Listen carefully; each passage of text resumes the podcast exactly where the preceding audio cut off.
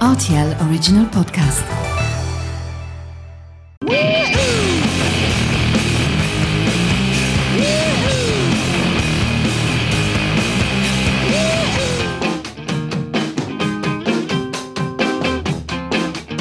We have another delicious slice of Song 2 for you here, and this week, Jeremy Greenspan of Junior Boys gives us his take on what a decent second track means, going as far as to say that Prefab Sprouts Cars and Girls is the definitive Song 2.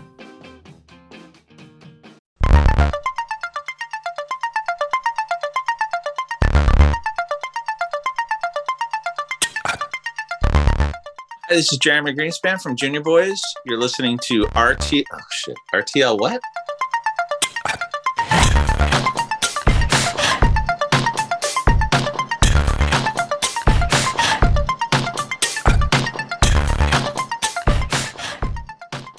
So I run a podcast that is called Song 2. And basically, within that podcast, I argue that the second song of not every album, but of most albums, it is the most important or even sometimes the best track. And we're asking artists and musicians to give us what their thoughts are on track listing and whether they agree or not that Song 2 is the best. That's a really that's a good that's a good uh, point. I think there is an argument to that. There's always often a great song too. They can chase forever. Cause in the morning, there's a million names to choose from. Here, I'll get. Do you want? Should I give you a good example? Yeah, please.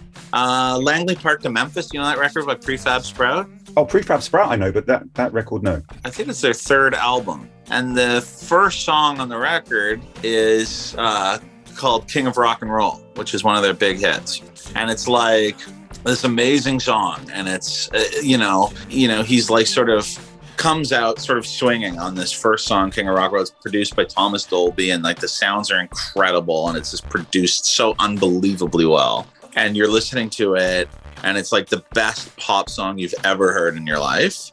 And it like, you know, has him sort of with the swagger singing, I'm the king of rock and roll, Paddy McAloon from the band. And you're like, this is just, you know, so kind of appropriate.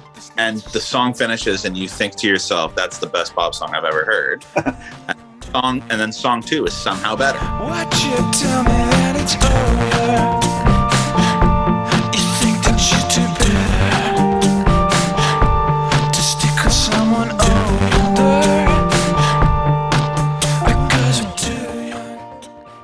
It's called Cars and Girls. It's an even better song.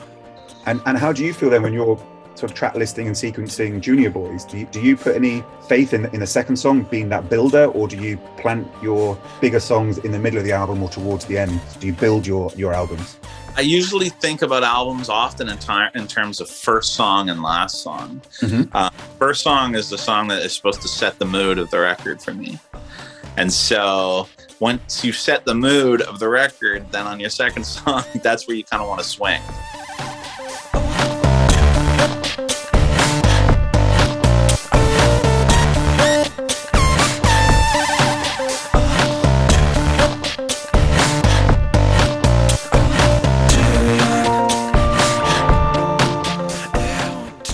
Don't forget to drop us a rating, leave us a comment, and get involved with the debate by letting us know your Song 2 recommendations.